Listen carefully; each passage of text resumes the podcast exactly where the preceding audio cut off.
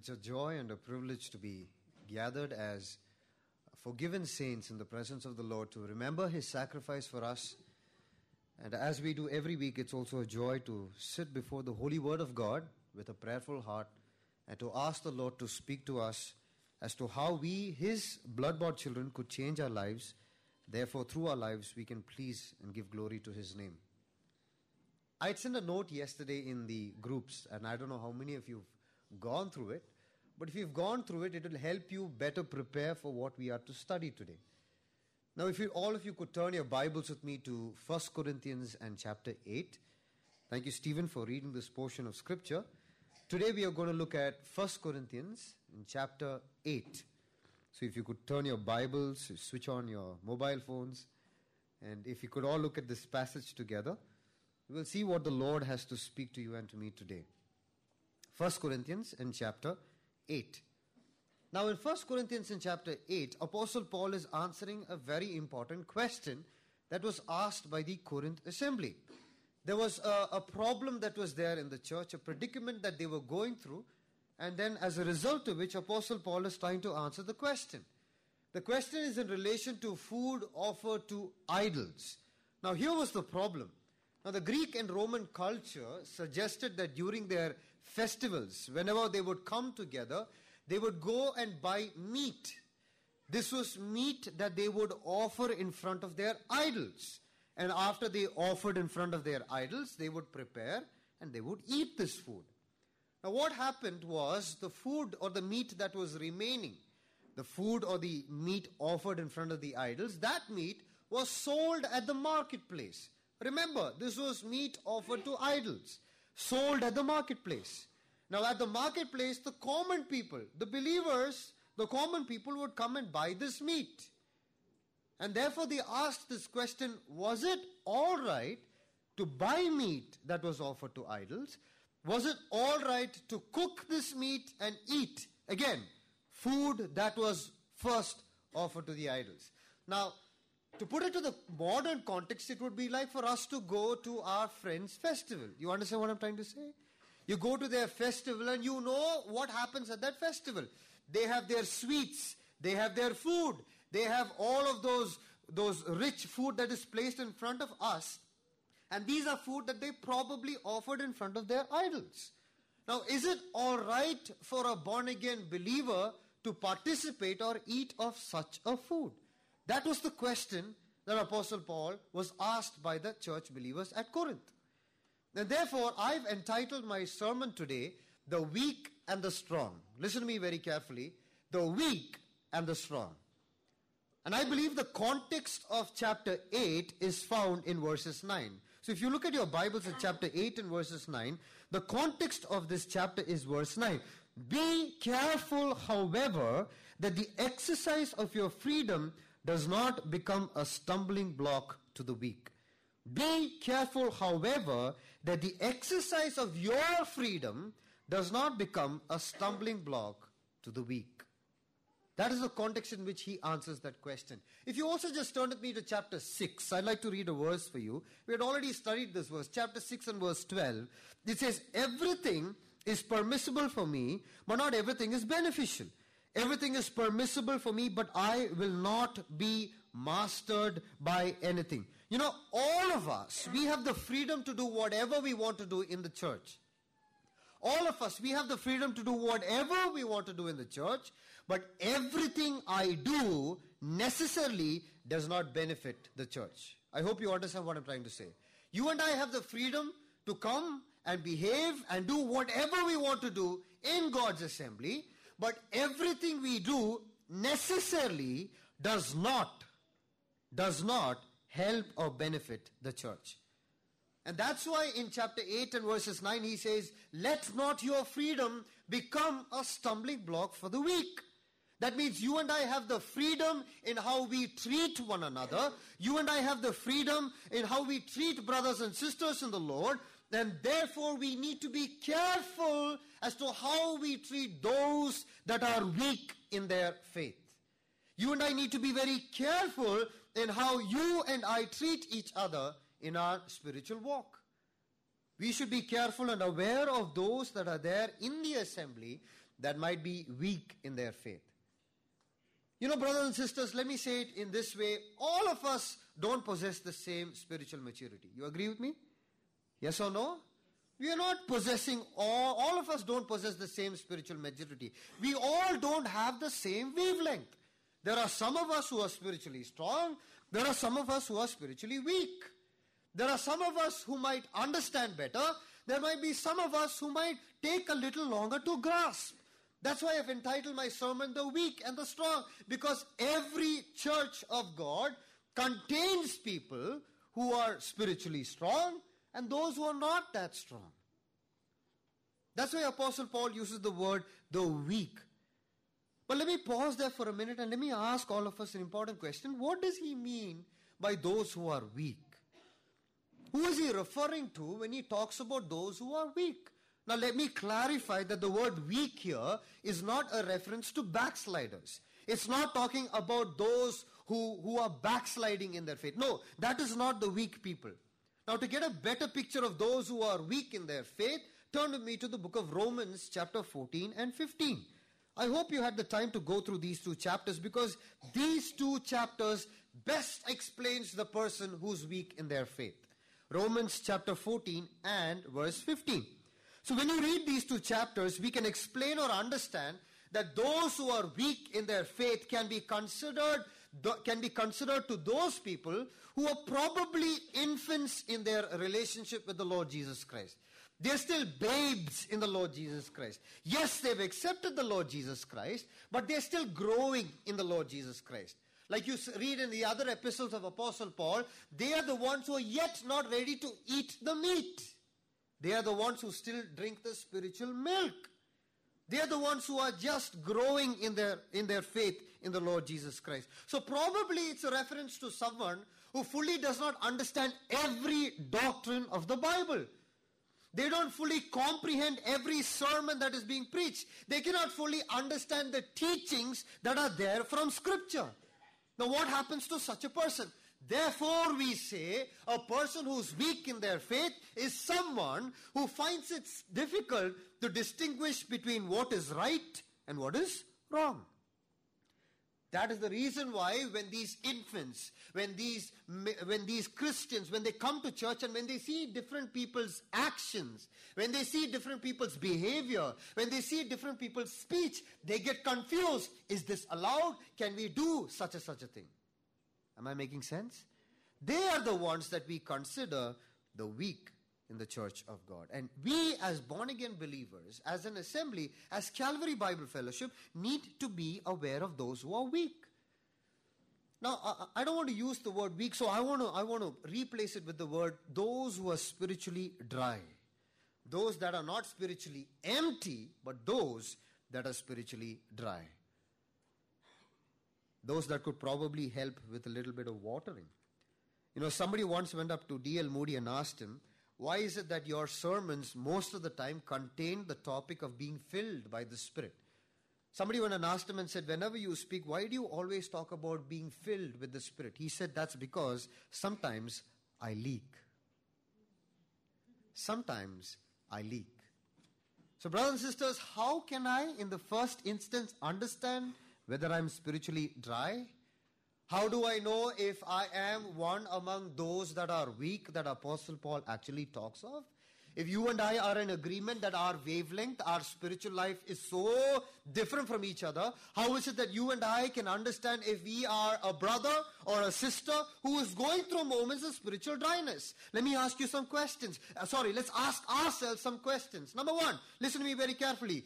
Does my service to God flow out of duty or motivation?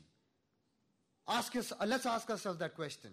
Now, when I speak in church, when I'm part of the setup team, when I'm a Sunday school teacher, whatever I do as a brother and sister, does my service in Calvary Bible Fellowship, irrespective of what I do, do I do it out of duty or do I do it out of motivation? Let's ask ourselves that.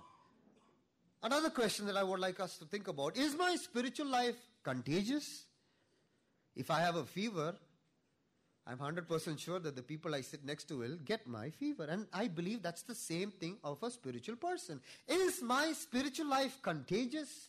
Am I affecting people in church with my service to the Lord? Am I affecting people in my church with my commitment to the Lord? Are there people in church who look up to me and say, I want to be like that brother or that sister in the Lord Jesus Christ? Is my spiritual life contagious? Does God feel distant to me? The last one week in our work, in our studies, in our ministry, do I suddenly feel that God is very distant to me? And as a result of which, the last question has negative thoughts started to fill my mind? Have negative thoughts started to fill my mind?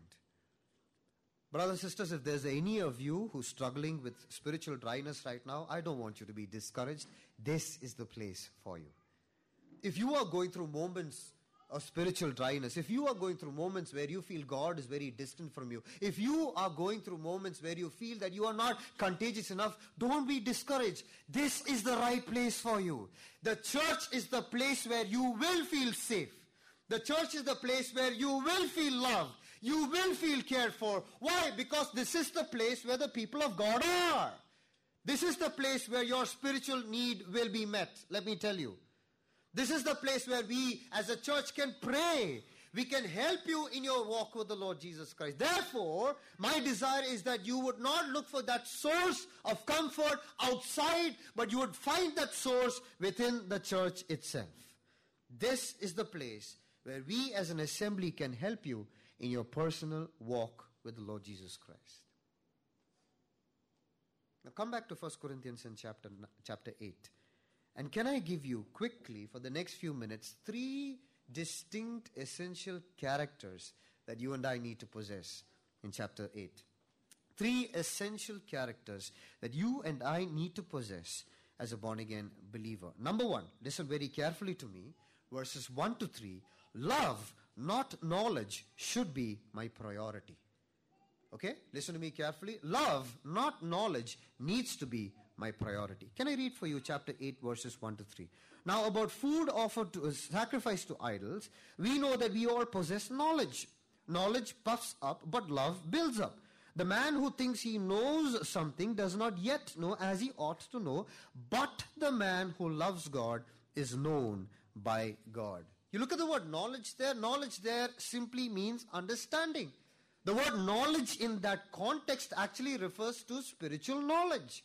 Knowledge means the understanding that a person has about God, about the things of God, about God's church, about God's plan and purpose. Now, just to explain that a little bit more, you look at look at chapter 1 and verses 5. 1 Corinthians chapter 1 and verses 5. Okay? For in him you have been enriched in every way in your in all your speaking and in all your knowledge. I praise and I thank God, Apostle Paul says, that I that I give glory to God that this is an assembly. These are saints that have the knowledge of the Lord Jesus Christ. They possess the understanding of the Lord Jesus Christ. They are aware of all the spiritual truths that are there in the Word. But Apostle Paul in chapter 8 he says knowledge in itself is not enough. Why? Because you read very uh, verse 1 very carefully. It says knowledge is something that puffs up. It creates pride in a person. And that is true. And I don't know if you've ever gone through, but I can see that I have. Many a times because of the knowledge that we have in scripture, many a times because I might think that there might be people that I am much more spiritually mature than, it could arise a sense of pride in us. And it says, knowledge puffs up. It makes people proud. You know, let me tell you in this way, knowledge in itself could sometime destroy. And that's the reason why, if you look at that verse very carefully, knowledge and love needs to go hand in hand. Knowledge and love should be like the two sides of the same coin. It is not enough that you and I stand here. It is not enough that you and I behave with our brothers and our sisters and we say that we know a lot of stuff. but it is also important that we use that knowledge to practice that in our Christian life so that our knowledge is captivated by the attitude of love. So that the understanding that I have of the scriptures is demonstrated every single day through my attitude of love. Knowledge puffs up, it says, but love is the one that builds. That means sometimes knowledge can destroy, sometimes knowledge can break down. Sometimes because I know a lot of stuff, I might judge, I might look down, I might not become patient. But love in itself would allow me to become patient and show the right attitude that Christ actually wants me to show. You look at what it continues to say, but the man who loves God is known by God. You know, knowledge in another sense allows us to understand what the scripture teaches. Knowledge in itself allows us to understand who God is, what is his character, and therefore how I need to apply that character in my Christian life. We had spoken about this earlier, but I want to just restate that again. You know that verse in 1 John chapter 4 verse 7 and 8, right?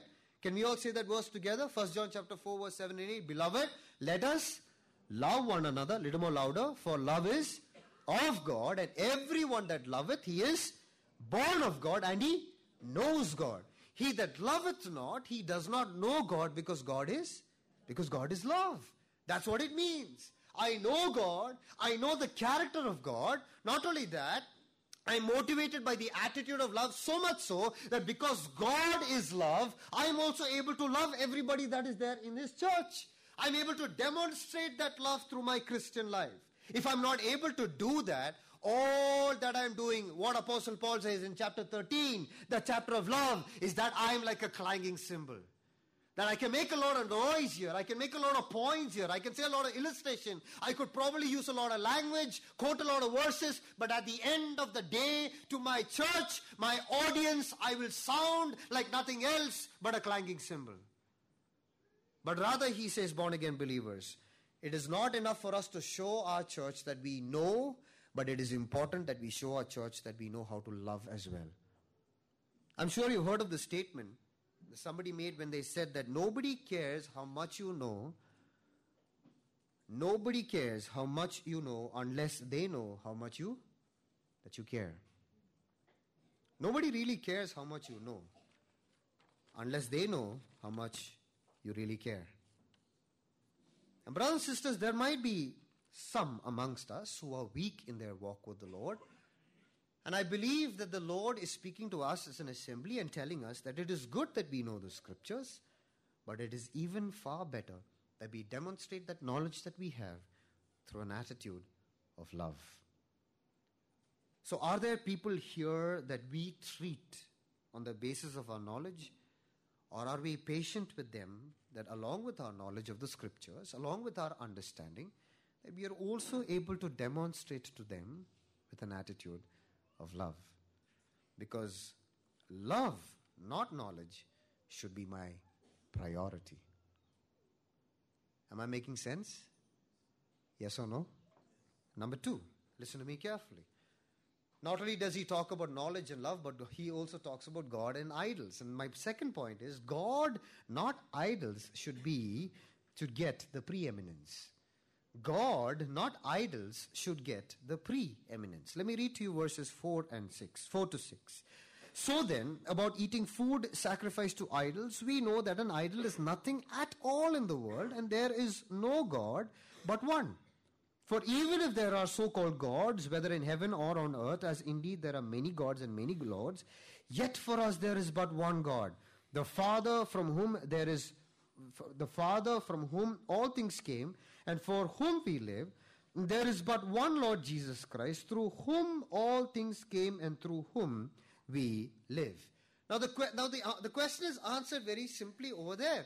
There is absolutely nothing wrong in eating that food. Brothers and sisters, he tells Apostle Paul. There's nothing wrong in going to the marketplace and buying it. But so, but, but, but, oh, but wasn't that food offered to the idols? Yes. But for us, an idol is absolutely nothing. An idol absolutely makes no sense. An idol has no significance in the life of a born again believer. Therefore, the food that we eat is nothing but food for our physical body.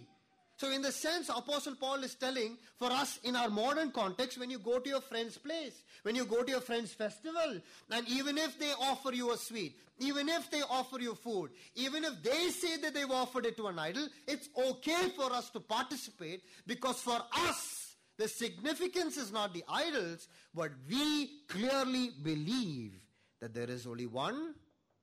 Louder, there is only one. You know, an idol is just a created object, yes? An idol is just an image. An idol is probably a picture that we place on a wall. Or an idol is probably just, just a, a, significance that certain people of this world use so that in their relationship with the Lord, they feel, in, in, towards God, they feel closer to a God. But to us, an idol has absolutely no significance. And it's so amazing. I, I, I can't remember. I think Ajit was the one when he was sharing the opening exhortation, he quoted from First Chronicles chapter 16, verse 26. All the nations, all the gods of the nations are, are idols. But isn't it a blessed thing that when we gather together on Sunday, we gather to worship the one God? You remember in Psalm 115, you don't have to turn there where it talks about idols. The psalmist talks about the idols where he says, the idols have ears, but they cannot, they cannot hear. They have eyes, but they cannot, you know, they, they, they can, they have hands, but they cannot do anything. The idols are basically image created by man in itself, and therefore has no significance. And therefore you and I as born again believers have nothing to worry when it comes to idols. There is absolutely nothing wrong in that. But you know what? It is not the idols, but it is God who gets the preeminence. You look at that verse, it's a beautiful verse. Verse 6, it says, Yet for us there is but one God the Father from whom all things came and for whom we live. In the sense, He is one in the sense that there is no equal to this God. God has no competition. From beginning in itself, God was the only one. We know as it says in the book of Genesis chapter 1 verses 1, in the beginning, can you complete it for me? In the beginning, God created the heavens and the earth, which talks about the beginning of time. And even before the beginning of time, God already existed because God is out of time. God was the one through whom all things came. That's why if you turn to Deuteronomy chapter 6 verse 4, we know this also very well. The people of Israel would every single day, three times, Deuteronomy 6 verse 4, they would say, Hear, O Israel, we believe, we know that the Lord our God, the Lord is our Yahweh is only one. And when it says in verse 6 that through him all things came, it talks about the fact that God is the creator. He was the one who created the sun, the moon, the stars, all the planets. God was the one who, who, who made all the stars. And he knows the stars by its numbers, by its name, the scripture says. God is the one who created you and me in his own image, in his own likeness. God was the one through whom everything came into its existence. In Jeremiah chapter 31 verse 3, this awesome God who created the entire universe, he says, I have loved you with an everlasting love. God made a garden called the Garden of Eden and in, in that garden, he established man to live in a relationship with God forever and ever. But that story did not turn out well because one day man took of the fruit, he ate of it, and as a result of his disobedience, sin entered into the whole, whole world. The book of Romans, chapter 3, verse 23, very clearly states that all have sinned and fallen short of the glory of God. As a result of the sin of one man, you and me, all of us were born as sinners. And because of sin, anybody born in sin, anybody living in sin, anybody who dies in sin will one day go to eternal damnation. And that is you and that is me. But verse 6 does not end over there. It says, Yet for us there is but one God the Father, from whom all things came and for whom we live, and there is but one Lord Jesus Christ, through whom all things came and through whom we live. You look at that? When God created the entire universe, God was demonstrated for us through his son, the Lord Jesus Christ. Not only was Jesus the agent of creation, but Jesus Christ is the agent for salvation. When man was born in sin, when man was living in sin, and if they were to die and go to eternal damnation, Christ came into this world to pay for the sins of the entire world so that you and I could have a blessed hope in the Lord Jesus Christ. Let me remind you in this way it is the Lord Jesus Christ that we've come to worship on Sunday morning. Yes or no? That's what this table reminds us. His body broken for wretched sinners like us. His blood shed for wretched sinners like you and me so that you and I can have eternal life in heaven. And you know what, my brothers and sisters? It is the Lord Jesus Christ who even weakens those who are weak. It is the Lord Jesus Christ who gives strength. Sorry, not weakens the weak. So it is the Lord Jesus Christ who gives strength to those who are weak. It is the Lord Jesus Christ who promises grace to those who are repentive and are willing to approach his throne. It is the Lord Jesus Christ who alone can give you every answer for the questions that you seek in your Christian life. If you would turn your Bibles with me to Isaiah chapter 40. Isaiah chapter 40, verse 29. You look at what it says there. Can somebody read that verse for me? Isaiah chapter 40 and verse 29. Okay. Ah. Okay, he gives strength to the weary and increases the power of the weak. And I'm sure there might be some of you listening to me today who might be going through this, but you can make sense of what I'm reading to you right now. If you are going through moments of weakness, my brothers and sisters, in your spiritual life, can I, uh, can, I, can I encourage you to turn your attention to the Lord Jesus Christ? Because it is He who gives strength to the weary. He is the only one who can allow your, your weakness to be turned into strength. When the Lord Jesus Christ made the entire universe and when he paid the price for your sins on the cross of calvary the lord jesus christ also promises to not to never allow you to walk alone. He will walk with you. He will be with you till you reach the presence of god. And he is the one who will give you the source of grace and strength that you need. We have nothing to worry about the idols that are there in this world because you know what? It is god and not the idols who should get the preeminence Number one, love, not knowledge, needs to be my priority. Number two, God, not the idols, should get the preeminence. And number three, listen to me carefully. My brother's spiritual growth, not my ego, should be my purpose. Let me say that again. My brother's spiritual growth, not my ego, should be my purpose. Come back to 1 Corinthians chapter 8 and you see verses a, uh, verses 9 to 13 this is what it's talking about. Let me read to you verses 9 to 13 be careful however that the exercise of your freedom does not become a stumbling block to the weak. For if anyone with a weak conscience sees you sees you who have this knowledge eating in an idol's temple won't he be emboldened to eat what has been sacrificed to idols? So this weak brother for whom Christ has died is destroyed by your knowledge when you sin against your brothers in this way and wound their weak conscience, you sin against Christ. Therefore, if what I eat causes my brother to fall into sin, I will never eat meat again, so that I will not cause him to fall. Now, what does he mean? Remember what I told you earlier. Apostle Paul says there's nothing wrong in eating food offered to idols because idols does not make any sense. But when I come into the church, I need to understand that my sister, my brother is my purpose their spiritual growth is of utmost purpose to me. Now, for me, eating food offers to idols, it won't make any sense. It won't affect me in any way. But it might cause a misunderstanding to somebody in my church. Therefore, because my ego is not my purpose, therefore, because I think I know better than you, that my understanding is enough in itself, no, that's not what I consider. I consider my spiritual brother's growth in the Lord much more greater and therefore, for the sake of those who are weak in my church, I will forget eating the meat. Does that make sense? Now, you and I can think of it in any other way. Our behavior, the way we dress. Probably you and I might think, so what if I dress in a particular way? This is okay with me, but for certain people, it might prick their conscience. It might make them doubt.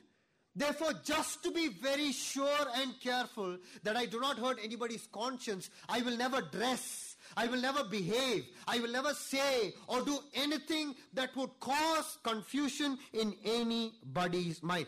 We must therefore be very careful not to become stumbling block for others in their walk with the Lord. Now, why should you and I do that?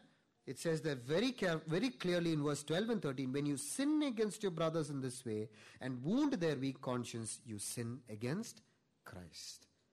Like I said, let me say that again. In our minds, because we think that we are spiritually mature, we might think there's nothing wrong. So what?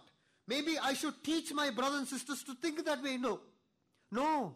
That's not the reason why God has placed us here. It's so that I will make you think the way I want you to think. No, but I will be careful.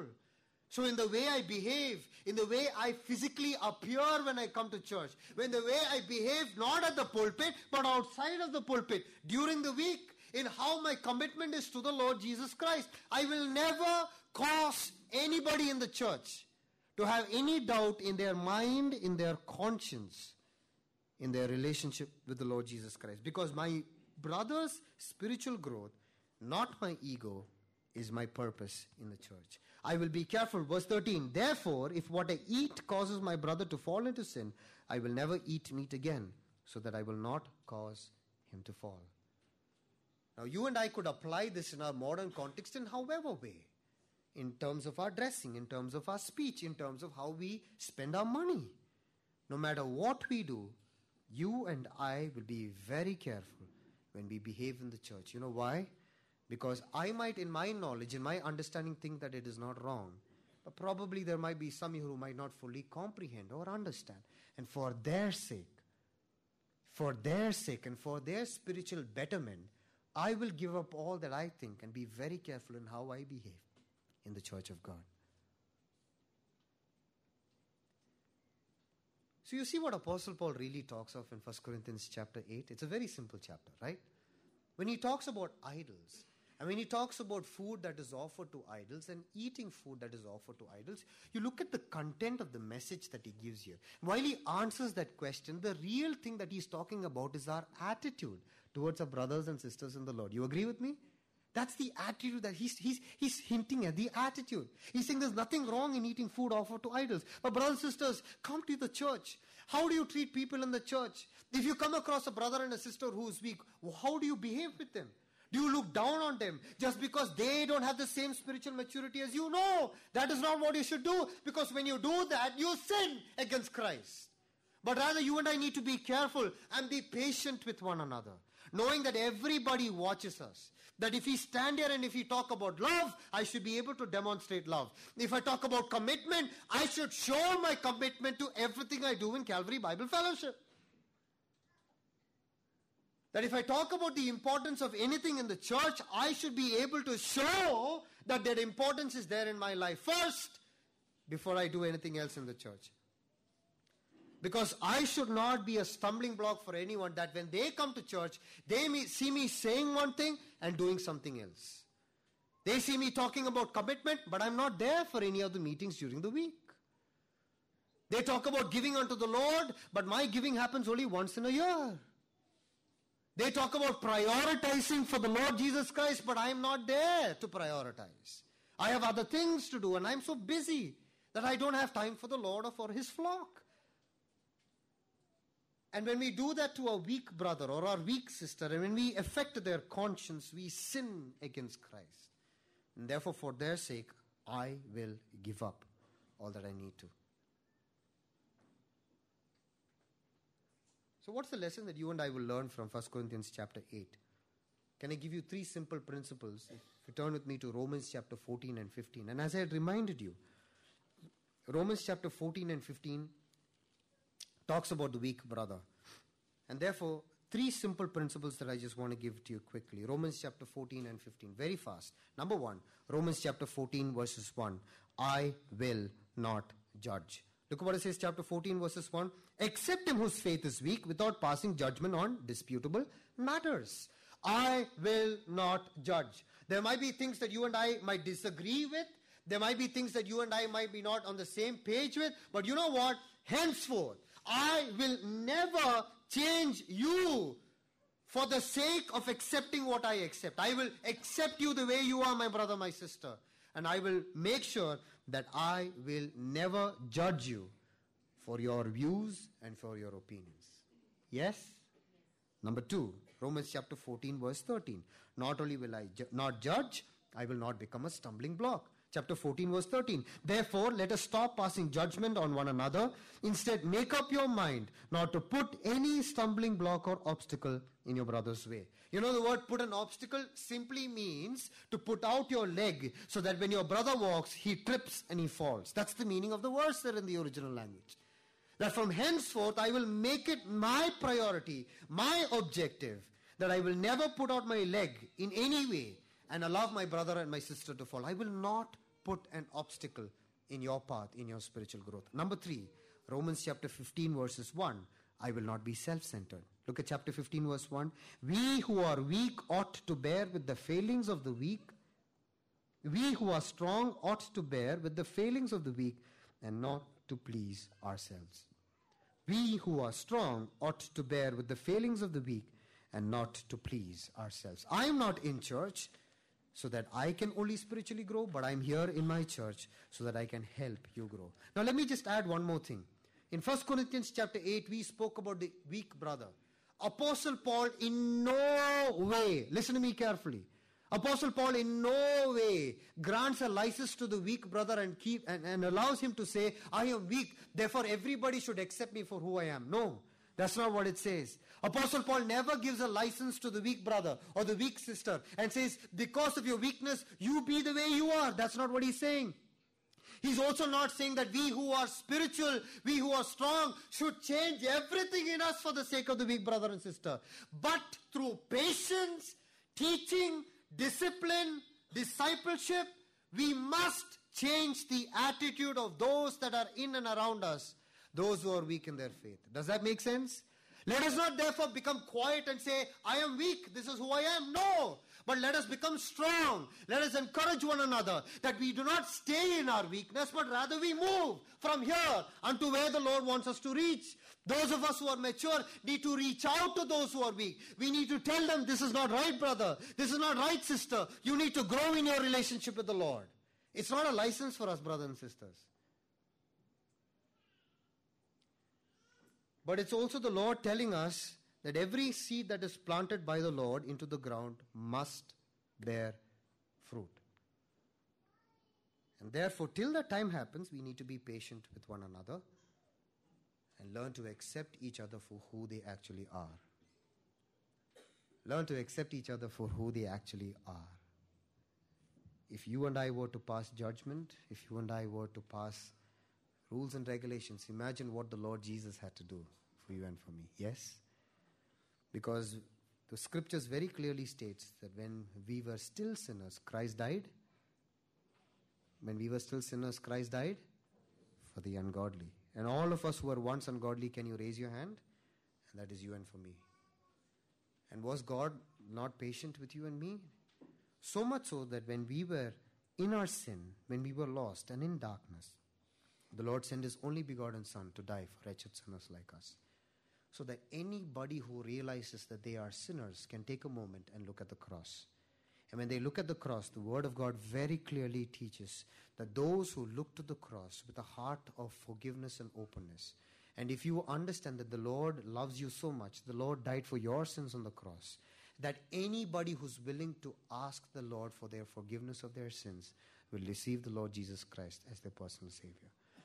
And if there is any of my friends sitting here who's listening to this message for the first time, or probably we heard this message so many times that you've never realized that you are a child of God. If you've realized that there is a God who truly loves you, if you've realized that there is a God who died for your sins on the cross of Calvary, and if you've never asked the Lord, to, Lord Jesus into your heart, can I ask you for one minute, open your heart and receive the Lord? How can you do that wherever you are sitting? All you need to do is just for a minute, close your eyes and open your heart. Tell the Lord Jesus, Lord, I know, I acknowledge that I am a sinner. I believe that you died on the cross for my sin. I believe that you gave the price for a wretched sinner like me. The Bible very clearly states to those who call upon the Lord, to them he has given them the privilege to be called his children. And to all of us who are born again believers, can I encourage you? Do you feel that you are spiritually weak? Are you going through moments of dryness? Can I ask you? Can I, can I ask you to resurrender your life to the Lord? Would you come into the presence of the Lord and recommit your life and tell Him, Lord, I do not, I do not want to be weak. I do not want to remain in this place that I am in right now.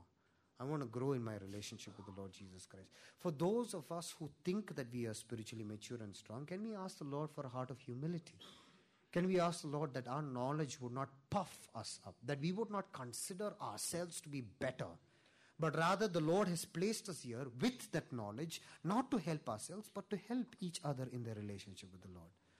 No matter what your status, no matter what is your prayer in your heart, God understands, God listens, and God will answer. Shall we all pray?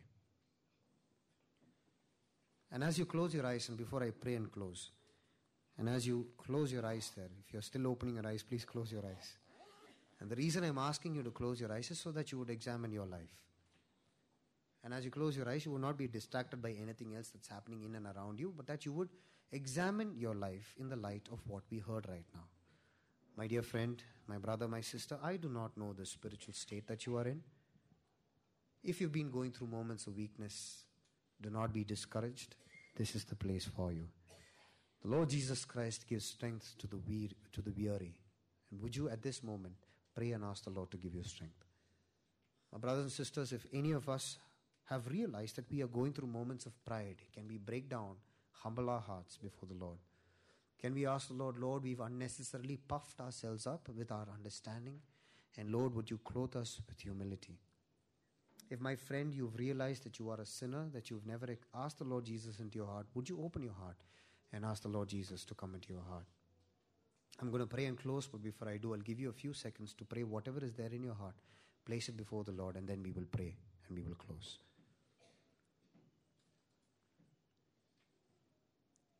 Our gracious God, our loving and a living Heavenly Father, we are grateful, thankful, and joyful for this wonderful message that you have given to us that allows us to understand how worthless we are, and yet you received us, Father. Not because of what we have done or we can do, simply because you are love. God is love, and God loved us, and God sent us His only begotten Son. And thank you that we could remember your sacrifice for us. And thank you that you reminded us from Scripture that just as how you loved us, we need to be patient with one another. Lord, we are weak, Lord. We admit it. We have a lot of ego, we have a lot of pride. And we come before your presence and we pray that you break our hearts, that we would never judge anybody. We would never put our foot out and be happy when we see a brother and a sister fall. And we would never be self centered. But Lord, at every moment of our life, that this, this limited knowledge that you've given us would always be surrounded with that attitude of love. That I would always talk with love, Father. I would behave in love. That people would not call me a hypocrite, Father, but that they would understand my relationship with the Lord is genuine. They would never say that I am a fake Christian. Thank you that we can approach your throne of grace and know that we will receive from you whatever we ask. And we pray that you would give us the grace that we need during this week. Father, if you are to return today, what a joy. Because we spend the morning together and now we will spend eternity with each other. But if you are to tarry for one more day, one more week, we pray every moment of our life we would live in the understanding of what we heard in the scriptures today. Take all the glory, the praise, and the honor because there is no one else worthy to receive it except for you. And all of this we ask in the name of our soon coming Lord and our Savior, Jesus Christ.